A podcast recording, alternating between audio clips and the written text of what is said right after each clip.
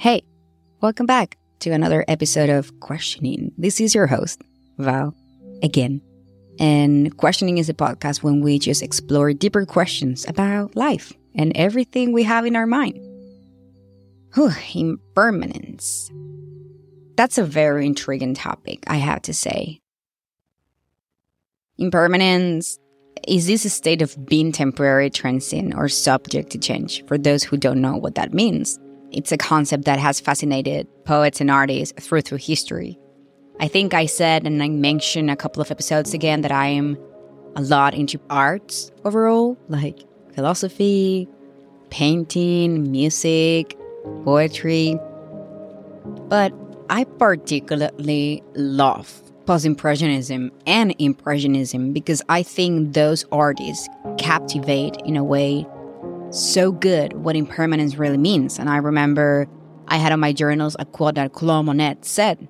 He said that he was expressing the idea that everything is constantly changing light, clouds, people, even the most beautiful flowers.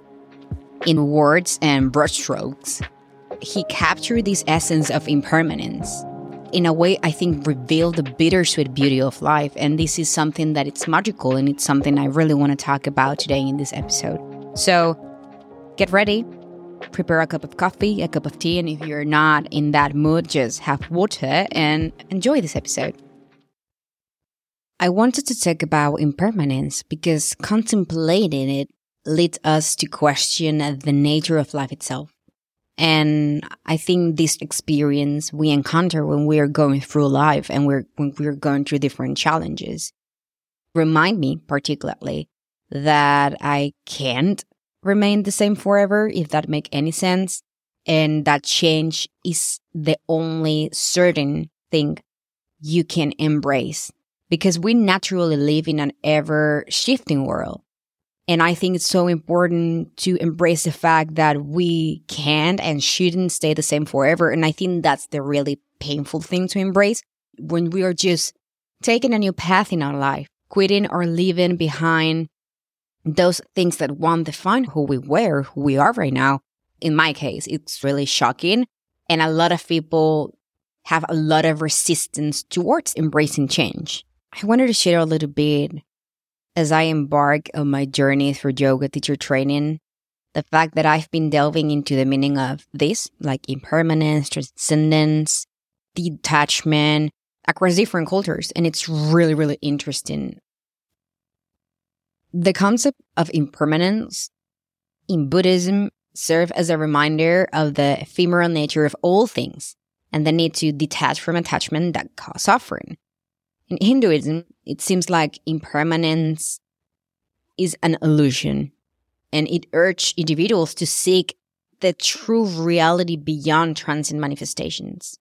In Taoism, you need to embrace that this is a natural part of the dynamic balance in the universe. And in Native American traditions, you have to honor impermanence by acknowledging the cyclical nature of life and the ever changing world. It's basically the same, so impermanence is a very profound concept that encourages individuals to embrace change and let go of attachments that no longer serve them. And conceptually, these, it seems like a, such an easy thing to read. You know, it's just beautiful reading about impermanence. But at the end, it's about making peace with the fact that we might change our career path, our interests, and even the nature of who we are and we eventually need to be okay with it because the more we resist that change, that state of impermanence, that state of transition, the more we will be open to suffer because probably we're going to have like a little battle with our ego that is trying to protect us and is trying to be like, no, don't change. Don't open yourself because it's so inflamed that it's very hard for us to be like, okay, I understand why you're doing this, but just let me change. And that's the tricky part of it. I just wanted to share that it's crazy how in so many different cultures, a concept can mean so many things that are related to that journey of self transcendence, which is at the end the only thing we do have and when we can actually control in our lives. And it's not the change itself, but the process of changing and accepting that is something that is going to come with our new identity Today, I kind of want to take you on a journey through three revelatory thoughts from my own personal journals. These thoughts span from 2021 to 2023. And in a way, I think they illustrate that transformative power of embracing impermanence. So in 2021, I found myself lost, feeling trapped in like a monotonous cycle where every day felt like the same day. It was a time of a lot of confusion and uncertainty. And I remember that I wrote in my journal, I need to stop. I don't know what the fuck am I doing right now because every day feels the same. I don't know what to do. I don't know where to go. I don't know who to talk to. And no one know what the fuck's going on. But then came 2022, a year of profound realization, to be honest. I discover the pain that arises from hiding one's true self. I fall in love, I think, in that moment, and the person that I fall in love with made me realize that it was okay to be me. So I remember I wrote, at this point in my life, I think it's really painful to hide my true self. So I'm gonna start sharing who I really am now. And finally, 2023, the year of surrendering. That's the meaning I want to give it to it. And I realized that clinging to the version of myself that no longer served me was causing me more harm than good.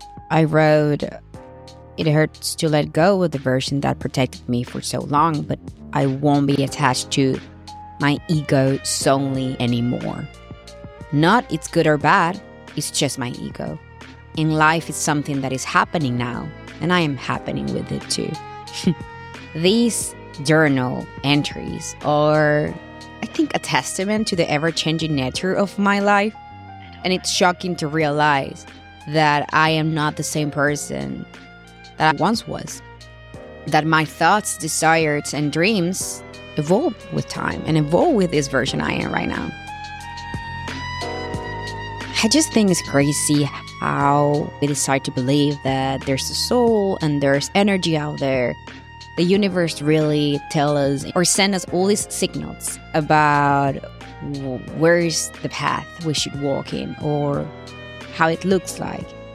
And to illustrate a little bit what I'm what I'm talking here, I want to share experience I had during my last vacation. I went to Denver for two weeks or a week. I don't really remember. It, it happened most likely the same period at the same period of time.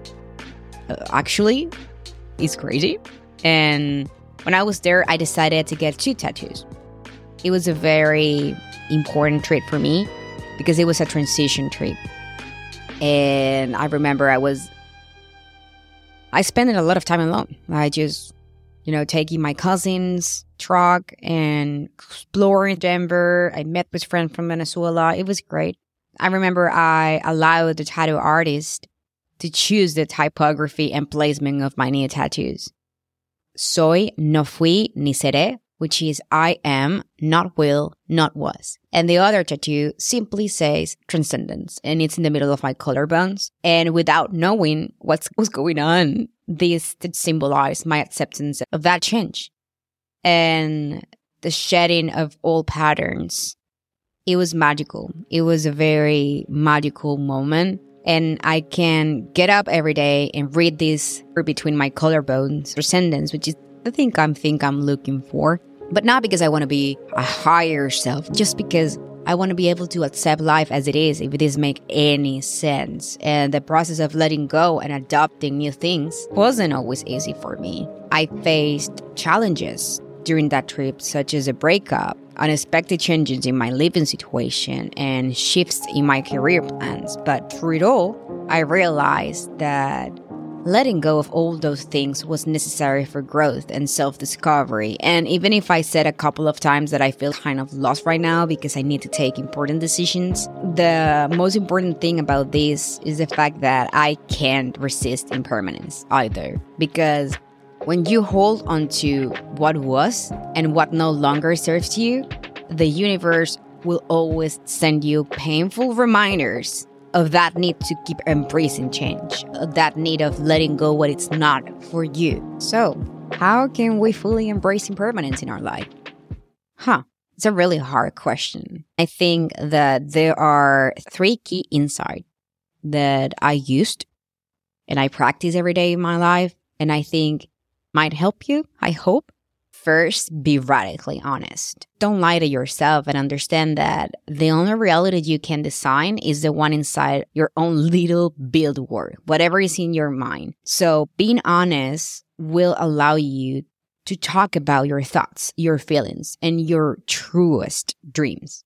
Embrace whatever you are in the present, even if you don't like it, and even if you're feeling awkward and uncomfortable with that version of yourself that's the way you can actually show yourself accountable so you can transit that changing path, that exploration path, that adventurous path you might be able to walk now or in the near future in order to understand more about impermanence and embracing that fact of changing.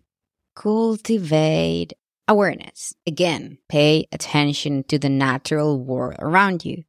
It might be something so silly but observe the changing seasons, the impermanence of nature's beauty. Take long walks, immerse yourself in the landscape, check on flowers. Check if that flower that you checked a month ago is still alive. What color does it have? Are the trees the same or are they changing colors? This is not me telling you romanticize your life and think you are in a romantic movie because this is not what I mean. It's about the fact that for me, nature is very healing and nature expresses how the human experience is lived and how does the human experience works. It's constantly changing. There's a lot of things happening around that create this perfect symphony between everything that is part of nature. Understand that rejection is redirection. When opportunities slip through your fingers, see them as guiding you toward new and more aligned path.